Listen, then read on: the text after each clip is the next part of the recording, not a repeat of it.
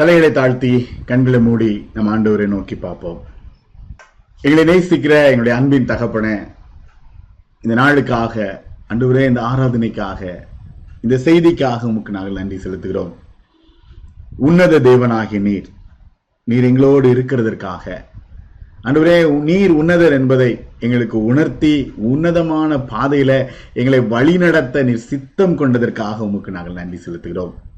கத்த தனிப்பட்ட விதத்துல வசனத்தின் மூலமாக எங்களை பலப்படுத்துகிறதற்காக உள்ளத்தின் ஆழத்திலிருந்து நன்றியுள்ள இருதயத்தோடு நிற்கிறோம் ஐயா. இந்த நாளிலும் தகப்பனே வேத வசனத்தின் மூலமாக நீர் என்னோடு எங்களோடு நீர் பேசும்படி அன்றுவரே எங்களை நீர் இன்னும் உருவாக்கும்படி பலப்படுத்தும்படி வழிநடத்தும்படி அப்படி பரிசுத்த பாதத்துல தாழ்த்தி ஒப்பு கொடுக்கிறோம் ஐயா. மனிதனை மறைத்து கத்ததாமே எங்கள் மத்தியில நீர் இடைபடும்படியாக கெஞ்சுகிறோம். இயேசுவின் நாமத்தில் ஜெபிக்கிறேன். நல்ல பிதாவே. ஆமேன்.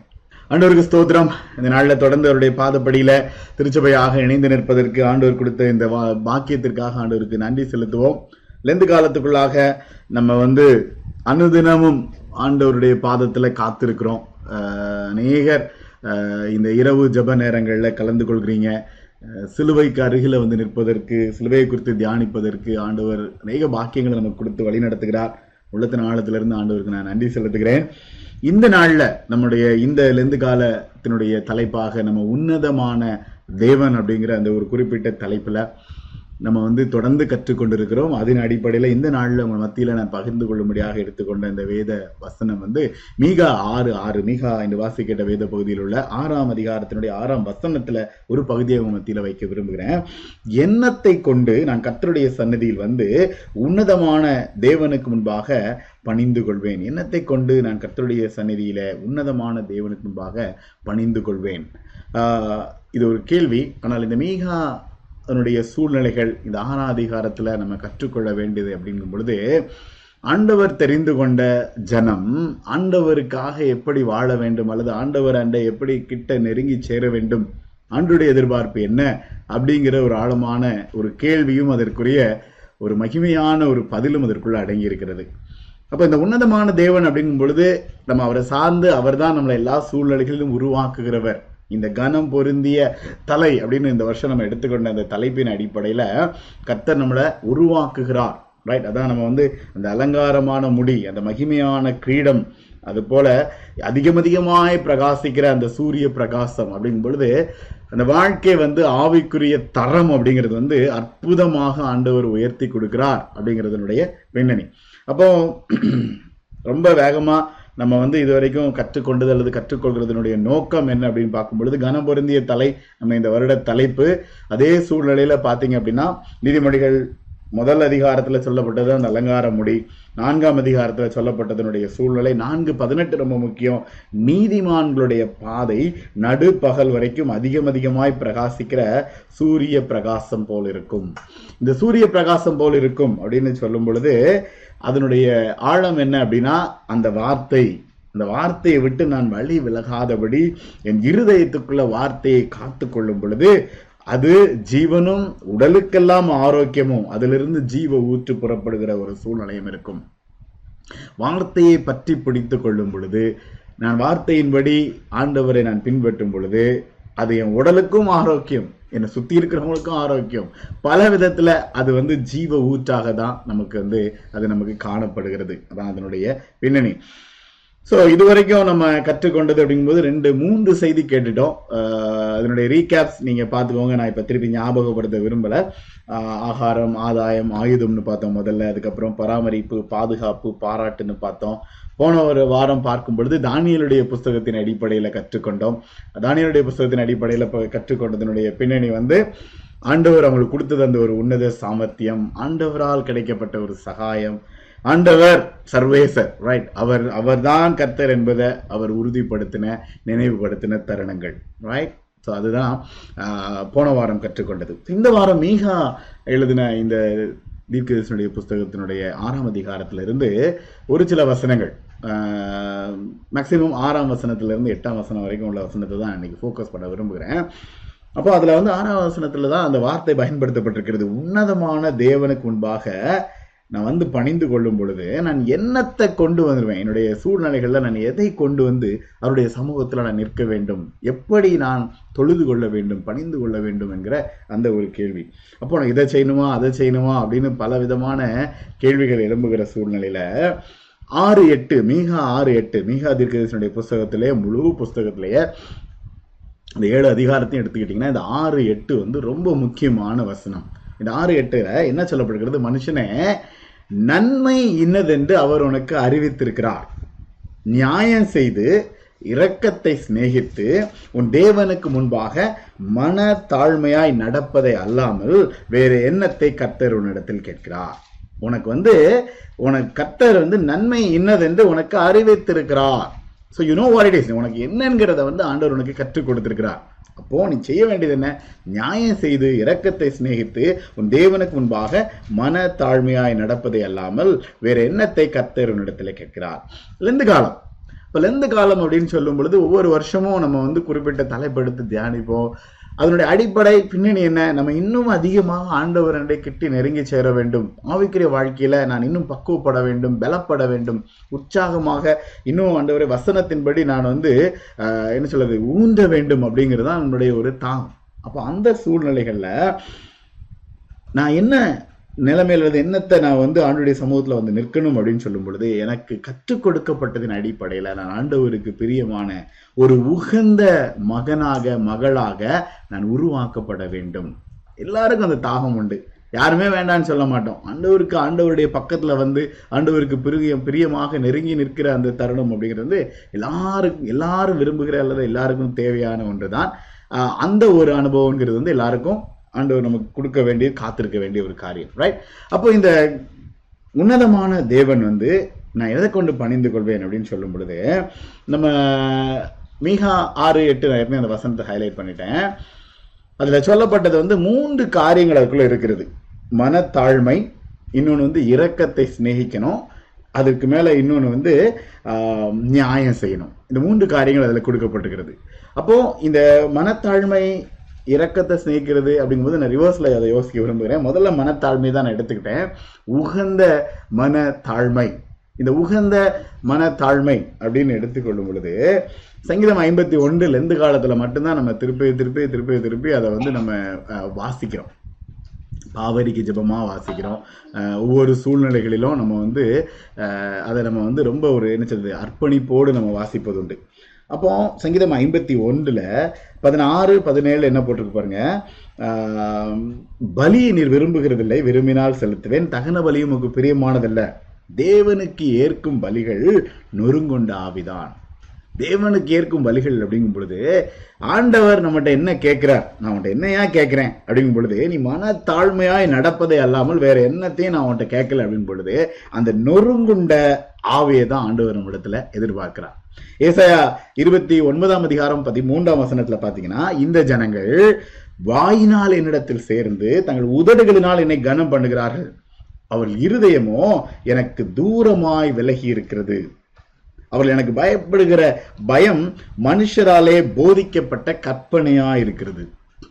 இந்த உகந்த மன தாழ்மை அப்படின்னு பார்க்கும் பொழுது இதனுடைய ஒரு ஒரு ஒரு சூழ்நிலை என்ன அப்படின்னா நிறைய நேரங்கள்ல ஏசாயா இருபத்தி ஒன்பது பதிமூன்று சொல்ற மாதிரி தான் ஆண்டவருக்கு பயப்படுகிறதுங்கிறதே வந்து மனுஷரால போதிக்கப்பட்ட கற்பனை அப்படிங்கும் பொழுது என்ன அப்படின்னா வெளிப்பிரகாரமாக சடங்காச்சாரமாக நிறைய பயபக்தியான காரியங்களை கடைபிடிக்கணும் அப்படிங்கிறது வந்து மனுஷர்களால போதிக்கப்பட்டு நான் வந்து அதை நான் வந்து யோசிக்கிறேன்.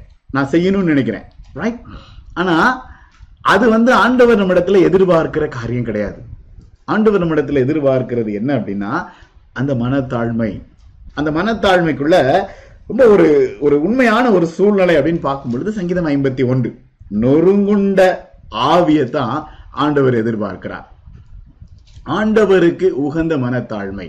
இன்னைக்கு நம்ம நிறைய நேரங்கள்ல நம்ம வந்து பலவிதமான என்ன சொல்லனா பாரம்பரியங்கள் நமக்கு இருக்கிறது. நான் தப்புன்னு சொல்லல. அதுல வந்து நமக்கு சடங்காச்சாரமா நிறைய காரியங்கள் பயபக்தியோடு நிறைய காரியங்களை நம்ம செய்வோம். ஆனால் நான் செய்கிற ஒவ்வொரு காரியமும் அது ஆண்டவருக்கு உகந்ததா இருக்கிறதா? ஆண்டவருக்கு பிரியமாக இருக்கிறதா? ரொம்ப யோசிக்க வேண்டியது இருக்கிறது. இந்த ஒரு வருட காலத்தை எடுத்துக்கிடுவோம். நான் இன்னைக்கு வந்து இந்த நாட்களை யோசிச்சுட்டு இருந்தேன். இதே போல போன வருஷம் தான் இந்த நேரங்களில் படிப்படியாக மூட ஆரம்பித்தோம் மார்ச் மாதத்தில். ரொம்ப நம்பிக்கையோடு காத்திருக்கிறேன். படிப்படியாக இந்த நாட்களில் மீண்டும் நம்ம திறக்கிறதுக்கு ஆயத்தமாகி கொண்டு இருக்கிறோம் சரியா? அப்போ ஒவ்வொன்றா ஒவ்வொன்றா வந்து ரொம்ப காலமா நம்ம வந்து ரொம்ப ஒரு என்ன சொல்லுதுன்னா பயபக்தியா பல காரியங்களை செஞ்சுட்டு இருந்ததெல்லாம் தலைகீழ மாத்த வேண்டியதாயிருச்சு புதுதா இந்த சூழ்நிலையில எப்படி நம்ம ஆராதிக்க முடியும் அப்படிங்கறத யோசிக்க வேண்டிய சூழ்நிலைக்குள்ள வந்துருச்சு. அப்போ அநேக காரியங்களை யோசித்து பார்க்கும் பொழுது மனிதர்களால் ஏற்படுத்தப்பட்ட பாரம்பரியங்கள் மனிதர்களால் ஏற்படுத்தப்பட்ட அநேக சூழ்நிலைகளை தான் நம்ம பின்பற்றி கொண்டிருக்கிறோம். அது தவறு கிடையாது. ஆனால் நம்ம அதற்கு அடிமையாயிடுறோம். அந்த பக்தி அந்த ஒரு சூழ்நிலை அப்படிங்கிறத நம்ம நிறைய நேரம் இருக்கு. ஆனால் அந்த நொறுங்குண்ட இருதயம் அப்படிங்கிறது வந்து நிறைய நேரங்கள்ல நம்ம தவறுகிறோம் அல்லது நமக்கு வந்து அந்த ஒரு நிலையை அடையாத ஒரு நிலைமை நமக்குள்ள ஏற்படுகிறது. ஆஹ் சங்கீதம் நாற்பது ஆறு என்ன சொல்கிறது? ஆஹ் பலியை காணிக்கையை விரும்பாமல் ஆஹ் செவிகளை திறந்தீர் ஸோ அதனால நான் என்ன செய்யணும் அப்படின்னு பார்க்கும் பொழுது நாற்பது எட்டு சங்கீதம் நாற்பது எட்டு என்ன சொல்றேன் தேவனே உமக்கு பிரியமானதை செய்ய விரும்புகிறேன். உமக்கு பிரியமானதை செய்ய விரும்புகிறேன்.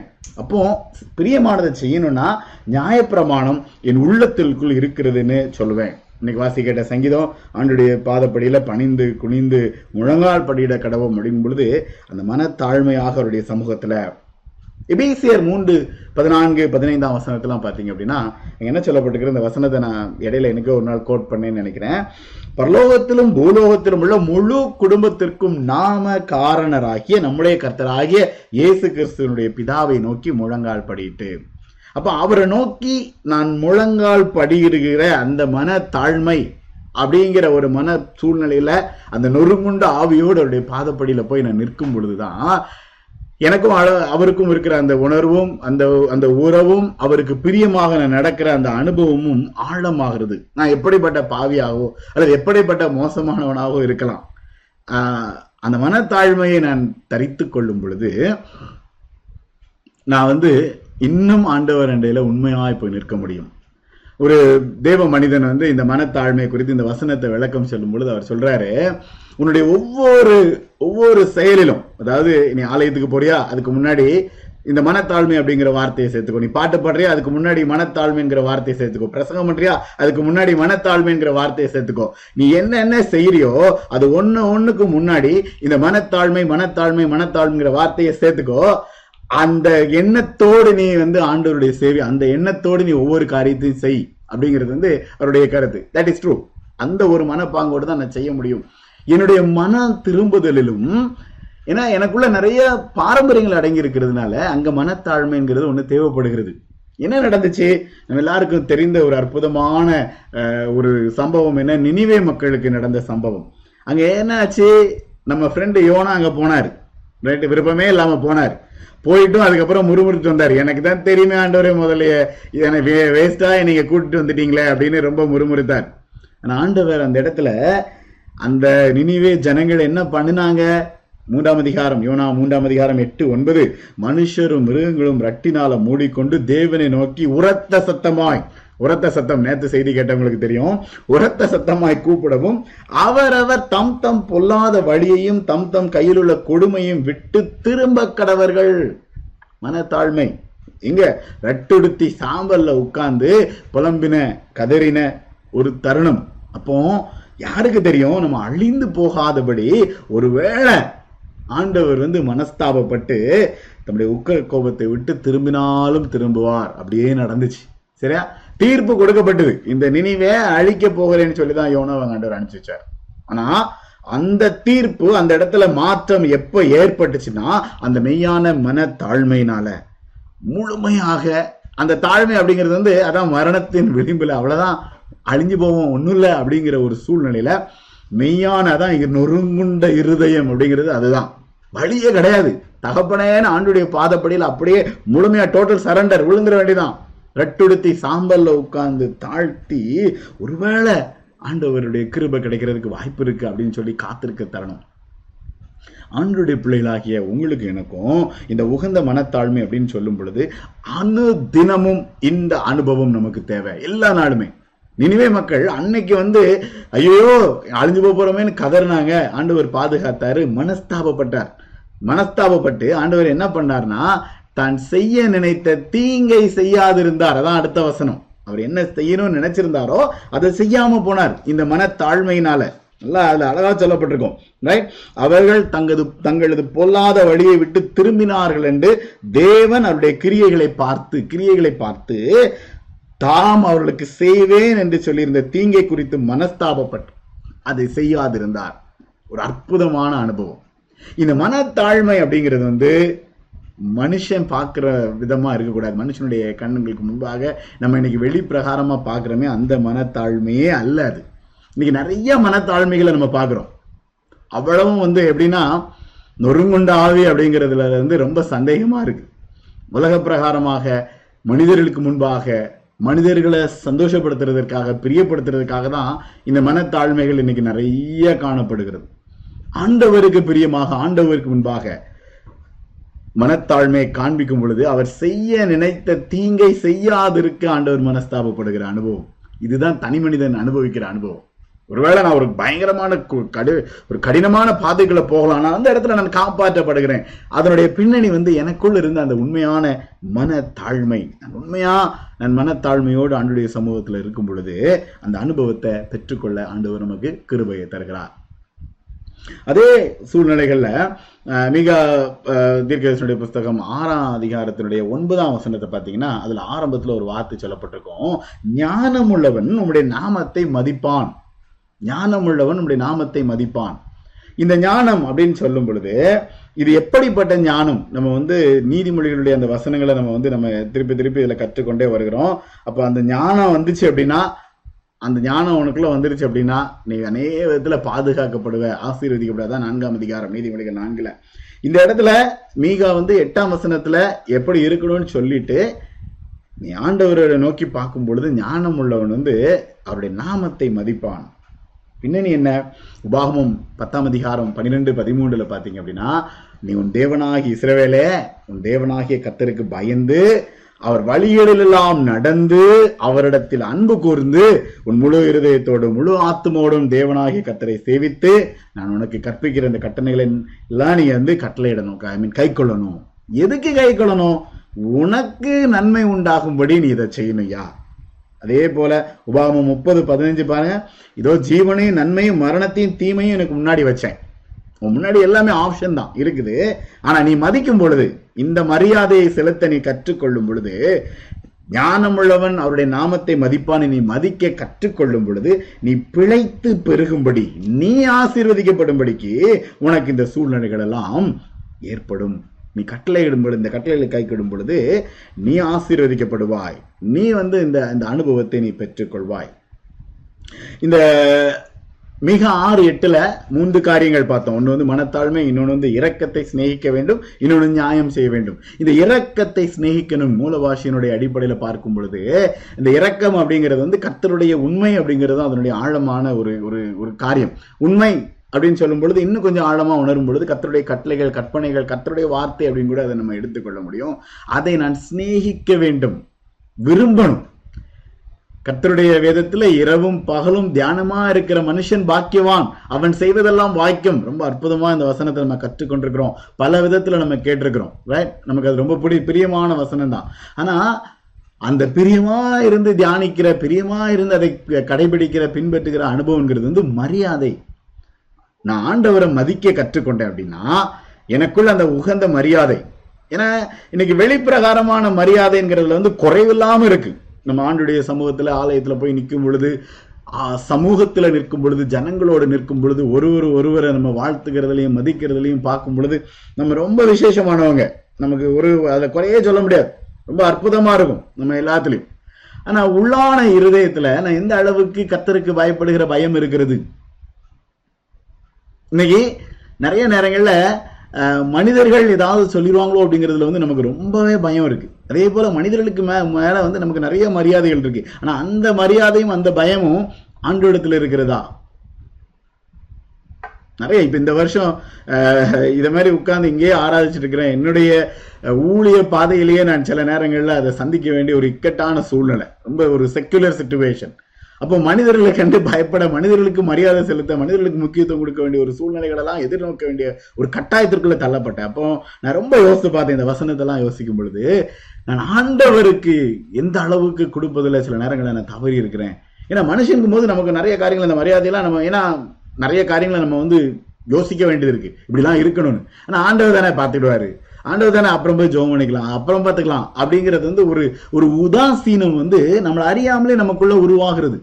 வேதத்தை வாசிக்கிறதுல தியானிக்கிறதுல கலந்து கொள்கிறதுல நமக்கு வந்து ஆலய ஆராதனை ஜூம்ல மற்றதுலாம் கலந்து கொள்ள அந்த வேகம் வந்து பார்த்தீங்கன்னா ஆரம்பத்துல இருந்து இப்போ கொஞ்சம் குறைஞ்சிருக்கு. நான் இன்னைக்கு நிறைய பேர் இருக்கிறீங்க நான் குறை சொல்லலை.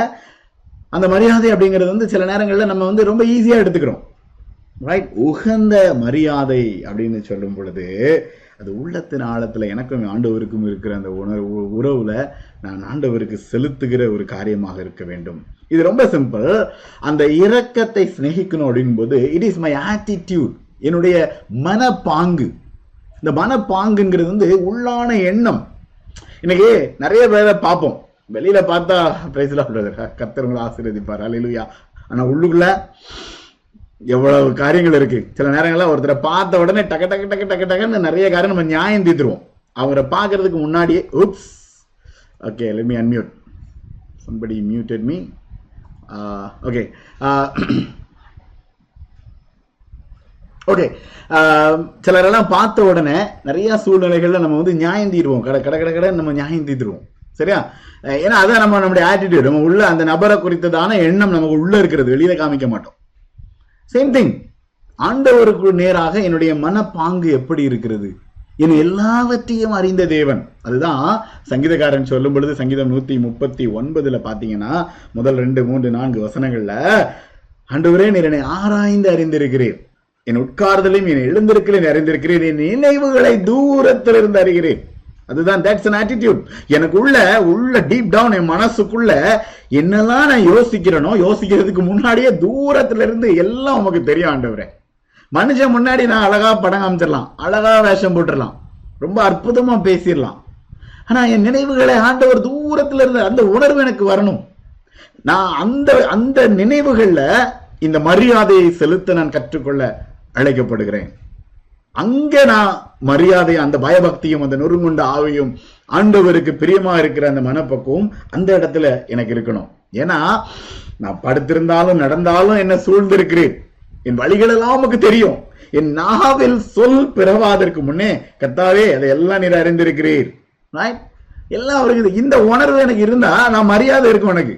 ஒவ்வொரு இடத்துலையும். நான் எந்த மூலையில எந்த எந்த முடுக்குல எந்த இடத்துல நின்னாலும் சரி எந்த எண்ணத்துல இருந்தாலும் சரி நான் எதை பார்த்தாலும் எதை யோசித்தாலும் எதை தியானித்தாலும் எதை செஞ்சாலும் நான் படுத்திருந்தாலும் நடந்திருந்தாலும் என்னை ஆண்டவர் சூழ்ந்திருக்கிறார். என் வழிகள் எல்லாம் அவருக்கு தெரியும். நான் அங்க எங்கன்னு எங்க போனாலும் அந்த வழி அவருக்கு தெரியும்.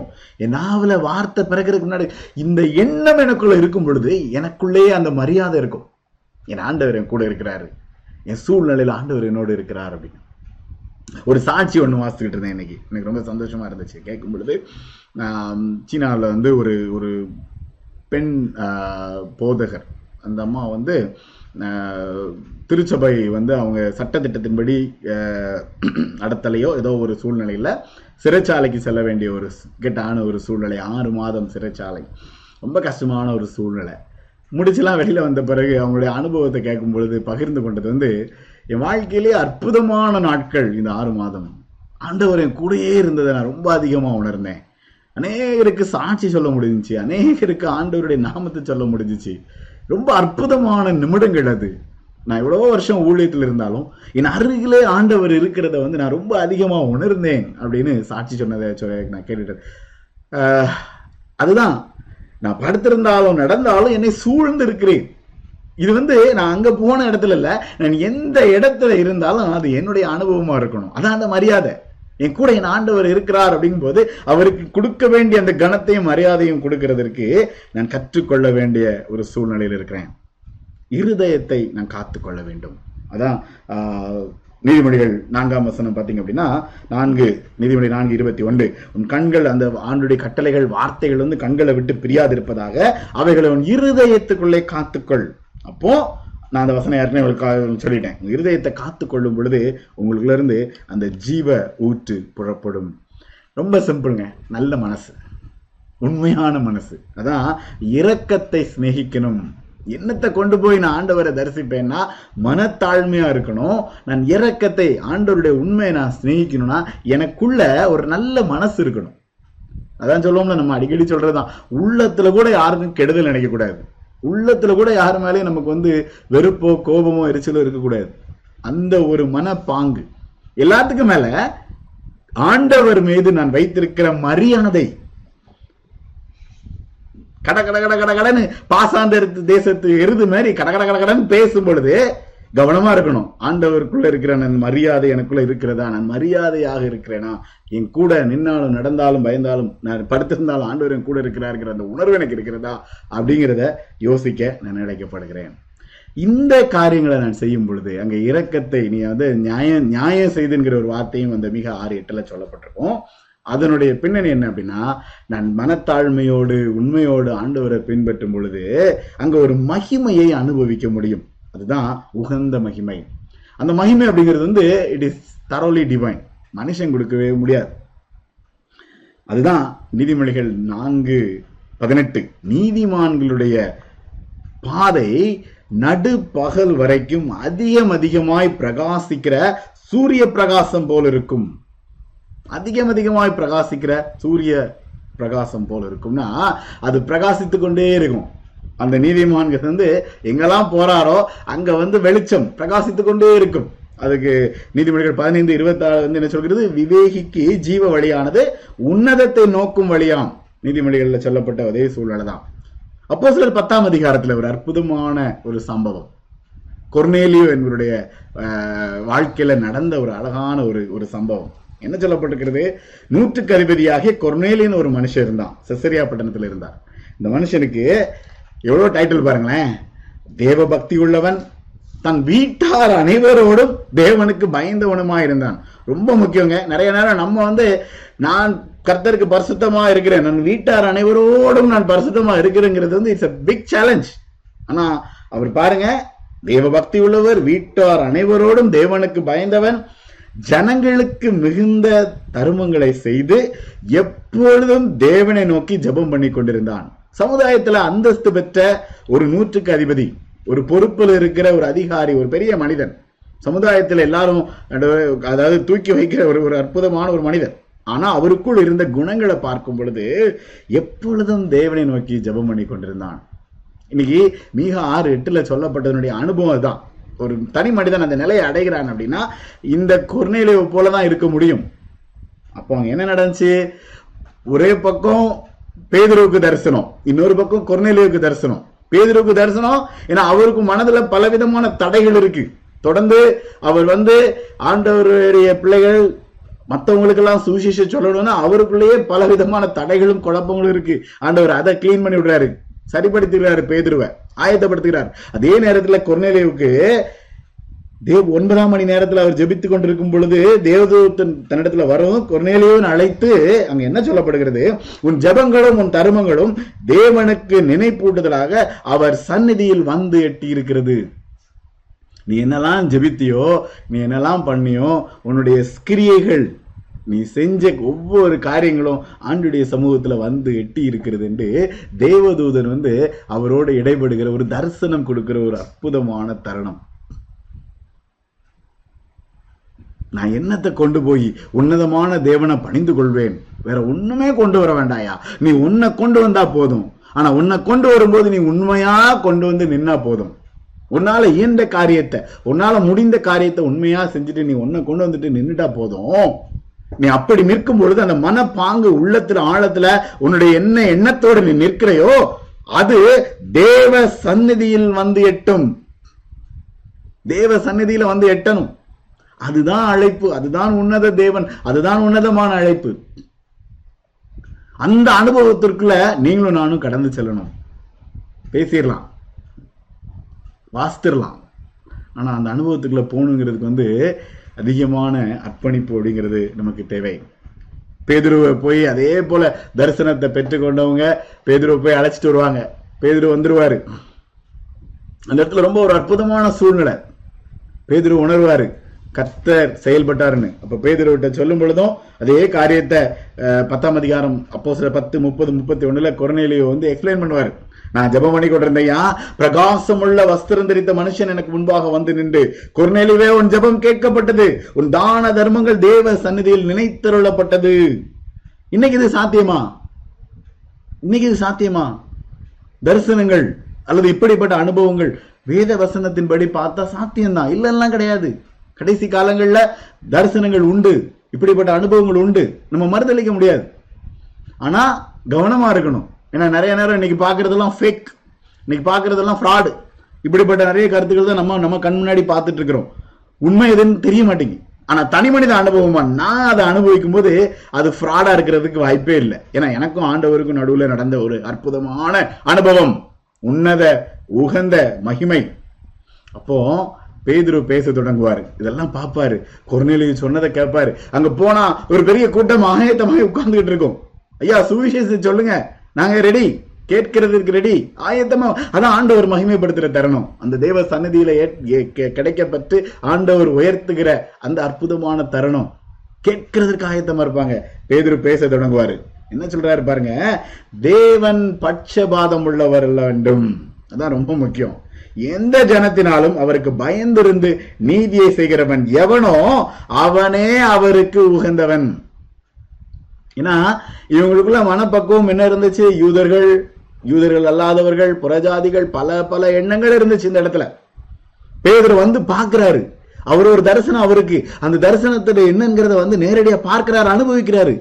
அனுபவிச்சுட்டு அறிக்கிடுறாரு ஐயா தேவன் எல்லாருக்கும் உள்ளவர் அவர் பட்சபாதம் உள்ளவர் இல்லை. யாரெல்லாம் அதான் யோவான் எழுதும் பொழுது சொல்றாரு ஒன்று பதினான்குல அவருடைய நாமத்தின் மேல் விசுவாசம் உள்ளவர்களாய் அவரை ஏற்றுக்கொண்டவர்கள் எத்தனை பேர்களோ அத்தனை பேர்களும் அவருடைய பிள்ளைகளாகும்படி அதிகாரம் கொடுத்திருக்கிறார். எங்கேயோ இருக்கிறேன் அப்படிங்கிறது இல்லை யாராக இருக்கட்டும். தேவன் பட்சபாதம் உள்ளவர்கள் அவருக்கு பயந்து நீதியை செய்கிறவன் எவனோ அவன் அவ அவனே அவருக்கு உகந்தவன். இவ்வளவு அற்புதமான ஒரு சாட்சி. அதை நான் இன்னைக்கு உணர்ந்தேன் அப்படின்னு பேதுரு அந்த இடத்துல சொல்றாரு. அதனால விசுவாசிக்கிறவனுக்கு பாவ மன்னிப்புக்கு அதுக்கு வந்து சாட்சி கொடுத்தான் அப்படின்னு சொல்லப்பட்டுக்கிறது உபாகமும் பத்தாம் அதிகாரம் பதினேழாம் வருஷம் பாருங்க. அதே வார்த்தை பயன்படுத்தப்பட்டிருக்கும். ரைட் கத்த தேவாதி தேவனும் கத்தாதி கர்த்தரும் மகத்துவமும் வல்லமையும் பயங்கரமுமான தேவனுமா இருக்கிறார். அவர் பட்சபாதம் பண்ணுகிறவரும் அல்ல பரிதானம் வாங்குகிறவரும் அல்ல. அவருக்கு காசு கொடுத்து நம்ம வந்து அவரை வாங்க முடியாது. இந்த டைட்டில்லாம் வாங்க முடியாது. உன் ஜபமும் தான தர்மங்களும் தேவ சந்நிதியில் எட்டியது. இன்னைக்கு நிறைய பேர் காசை கொடுத்து இதை வாங்கணும்னு விரும்புறாங்க. இப்போ இந்த மூன்று காரியங்கள் மிக ஆறுல எட்டு ஆறு எட்டுல சொல்லப்பட்டபடி மனத்தாழ்மை இரக்கத்தை சிநேகித்து நியாயம் செய்யணும் அப்படிங்கும் பொழுது இந்த இரக்கத்தை சிநேகித்து அப்படிங்கிறது வந்து நிறைய பேர் எப்படின்னா அந்த உண்மையான கத்துடைய வசனத்தை அப்படிங்கிறத மறந்துட்டு என்ன நினைக்கிறாங்க? எதையாவது கொடுத்துருவோம் காணிக்க கொடுத்துருவோம். யாருக்காவது காசு கொடுத்துருவோம். எதையாவது செஞ்சிட்டோம்னா நமக்கு ஏதாவது நல்லது கிடைச்சிரும். நமக்கு அதனால ஏதாவது ஆசீர்வாதம் கிடைச்சிரும். அப்படிங்கிற மனப்பக்குவம் நிறைய பேருக்கு இருக்கு. ஆனா ஆண்டவர் அதை அதுன்னு சொல்ல பலியை விரும்புகிறது இல்ல உனக்கு நீ அதை இதையும் கொண்டு வந்து பலியிடுற அதை செய்யற அதெல்லாம் விரும்பலையா நான் விரும்புகிறது நொறுங்குண்ட ஆவி. நான் விரும்புகிறது அந்த உண்மையான மனத்தாழ்மையோடு நீ என்கிட்ட வந்து நிற்கிறது தான் நான் கேட்கிறேன். அதைத்தான் நான் விரும்புகிறேன் அப்படின்னு. அதுதான் தெய்வ சந்நிதியில வந்து எட்டும். அதனால ஆண்டவர் பட்சபாதம் பண்ணுகிறவர் இல்லை. அவன் அவங்களுக்கெல்லாம் ஆண்டவர் கொடுப்பாரு. எனக்கு கொடுக்க மாட்டாரியா. அவங்களெல்லாம் ஆண்டவர் பார்த்துருவாரு. எனக்கு முடியாதியா. அவங்களுக்கெல்லாம் இவ்வளோ சலுகை இருக்கு. எனக்கு இல்லை. சான்ஸே இல்லைங்க. அப்படி சொல்லவே முடியாது. ஆண்டவருடைய சமூகத்துல யாருமே அப்படி சொல்ல முடியாது. ரொம்ப சிம்பிள் நம்ம அடிக்கடி சொல்ற ஸ்டேட்மெண்ட் தான். என் ஆசீர்வாதத்துக்கு நான் தான் பொறுப்பு. நான் உண்மையா இருக்கும் பொழுது என்னுடைய அந்த மன பக்குவங்கிறது என்னுடைய மனப்பாங்குங்கிறது கத்தருடைய சந்நிதியில போய் எட்டும். இட்டும் பொழுது ஒரு கொர்நேலியுவுக்கு தரிசனம் கொடுத்த ஆண்டவர் இன்றைக்கு உங்களுக்கும் எனக்கும் தரிசனம் கொடுக்க வல்லமை உள்ளவர். எந்த சூழ்நிலையில இருந்தாலும் எவ்வளவு ஒரு உபத்திரவத்தில் கஷ்டத்துல வேதனையில் இருந்தாலும் அதே அனுபவம் உண்டு. அதே அனுபவம் உண்டு. கர்த்தர் உருவாக்குகிற கர்த்தர் ஆசீர்வதிக்கிற தருணம் அப்படிங்கிறது வந்து தனி மனிதனுக்கு இன்றைக்கும் உண்டு. இது ரொம்ப சிம்பிள். நான் ஆழமா நான் புரிஞ்சுக்கிட வேண்டியது என்ன அப்படின்னா அந்த அவருக்கு உகந்தவனாக நான் காணப்பட வேண்டும். இது பேதுரு பயன்படுத்தின வார்த்தை. அப்போ சிலர் பத்து முப்பத்தி ஐந்துல எந்த ஜனத்திலாயிரும் அவருக்கு பயந்திருந்து நீதியை செய்கிறவன் எவனோ அவனே அவருக்கு உகந்தவன் என்று நான் நிச்சயமாய் அறிந்திருக்கிறேன். போன வருஷம் இந்த வர இந்த காலகட்டத்தில் லெந்து காலத்தை ஆரம்பிச்சோம் மார்ச் மாதத்துல. அப்போ வந்து ஏசாயா ஒன்றாம் அதிகாரத்துல இருந்து தியானிக்க ஆரம்பிச்சோம். அப்போ ரெண்டு கருத்து அதுல சொன்னோம் ரைட் உலகம் உன்னதரை உணரும் தருணம். அது மாத்திரம் இல்ல மனவாட்டி மனம் பொருந்தும் தருணம். ஒரு வருஷம் முடிஞ்சிருச்சு. ஒரு வருஷம் முடிஞ்சிருச்சு. இப்போ நான் திரும்பி பார்க்குறேன். உலகம் உன்னதரை உணர்ந்துருச்சா? அட போகையா இத்தனை வரட்டும் இதோட பெரிய பெரிய கொள்ளைலாம் வரட்டும். நாங்கள் நாங்களாக தான் இருப்போம்.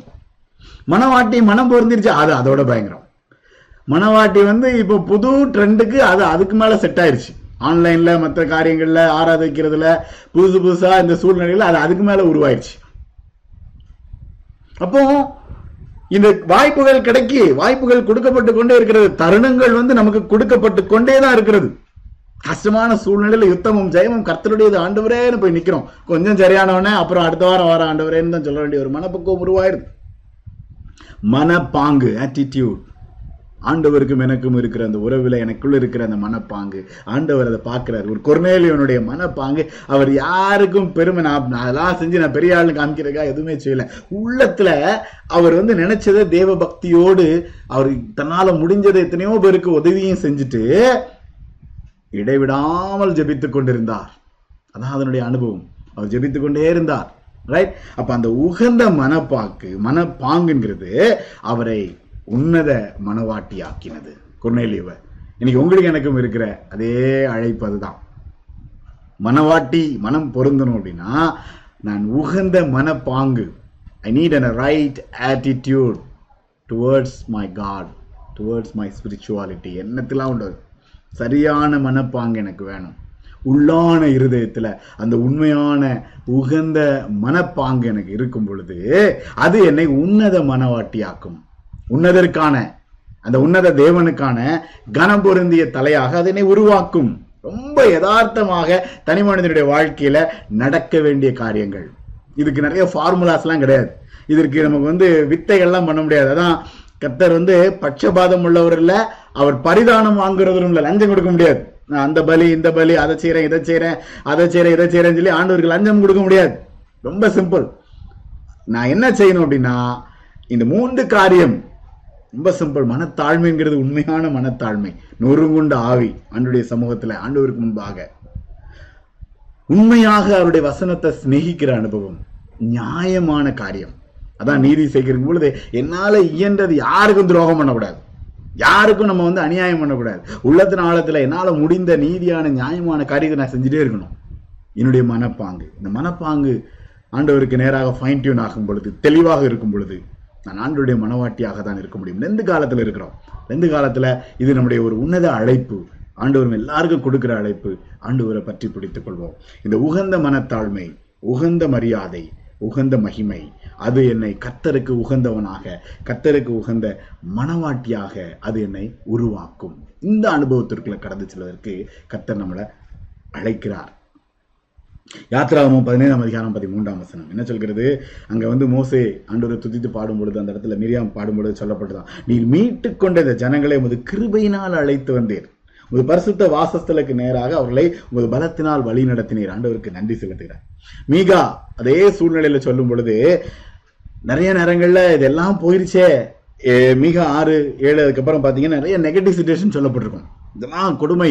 ஐயோ ஐயோ. ஆனால் அது மத்தியிலையும் ஜெபமா சொல்லப்பட்டது என்ன அப்படின்னா பூர்வ நாட்கள் முதல் நாட்கள் முதல் எங்கள் பிதாக்களுக்கு ஆணையிட்ட சத்தியத்தை யாக்கோபுக்கும் கிருபையை ஆபிரகாமுக்கும் கட்டளையிடுவீராக.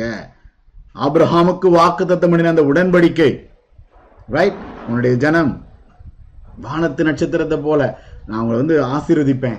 ஆசீர்வதிக்கவே ஆசீர்வதிப்பேன்னு சொன்ன அந்த ஆசீர்வாதத்தை உன்னுடைய பிள்ளைகளுக்கு ஆண்டவரே நீ கட்டளையிடுவீராகங்கிறது தான் ஒரு ஜெபமாக வைக்கப்படுகிறது. இன்னைக்கு நான் என்னத்தை கொண்டு நான் ஆண்டவரை பணிந்து கொள்வேன் அப்படின்னு சொல்லும் பொழுது அது என்னுடைய மனத்தாழ்மை அது உண்மையாக நான் ஆண்டவரை தேடுகிற அந்த அனுபவம் நியாயம் செய்கிற அனுபவம் என்னுடைய மனப்பாங்கு. அந்த நிலையில நான் ஆண்டுடைய சமூகத்தில் என்னை ஒப்பு கொடுக்கும் பொழுது கர்த்தர் என்னை ஆசீர்வதித்து வழி நடத்துவார். கர்த்தர் என்னுடைய கிருபையாக இரக்கமாக அந்த அனுபவத்திற்குள்ள கர்த்தர் என்னை நடத்துவார். ஆண்டவருக்கு நன்றி செலுத்துவோமா? தலையில தாழ்த்துவோம் கண்களை மூடுவோம் ஆண்டவரை நோக்கி பார்ப்போம். நான் என்னத்தை கொண்டு ஆண்டோடைய பாதப்படியில பணிந்து கொள்வேன். உன்னதமான தேவனுக்கு நான் என்னத்தை கொடுப்பேன்? மனுஷனே நன்மை என்னதென்று அவர் உனக்கு அறிவித்திருக்கிறார். என்ன செய்யணுங்கிறது ஆண்டவர் ரொம்ப தெளிவா கற்றுக் கொடுத்திருக்கிறார். எனக்கு தெரியும். ஐயோ எனக்கு தெரியாதே அப்படின்னு சொல்றதுக்கு எங்க இடமே இல்லை. எனக்கு தெரியும். நீ நியாயம் செய்து இரக்கத்தை சிநேகித்து உன் தேவனுக்கு முன்பாக மன தாழ்மையாய் நடப்பதை அல்லாமல் வேற எண்ணத்தை கத்தருனிடத்தில் கேட்கிறார்? அவருக்கு பயந்திருந்து நீதியை செய்கிறவன் எவனோ அவனே அவருக்கு உகந்தவன். தகப்பன நன்றி செலுத்துகிறோம். வசனத்திற்காக நன்றி செலுத்துகிறோம். நீர் எங்களுக்கு கற்றுக் கொடுக்கிறதற்காக நன்றி தகப்பனே. உங்களுடைய பாதப்படியில முழுமையாக அன்றுவரே நொறுங்குண்ட இருதயத்தோடு உங்களுடைய சமூகத்துல வந்து நிற்கிறோம் ஐயா.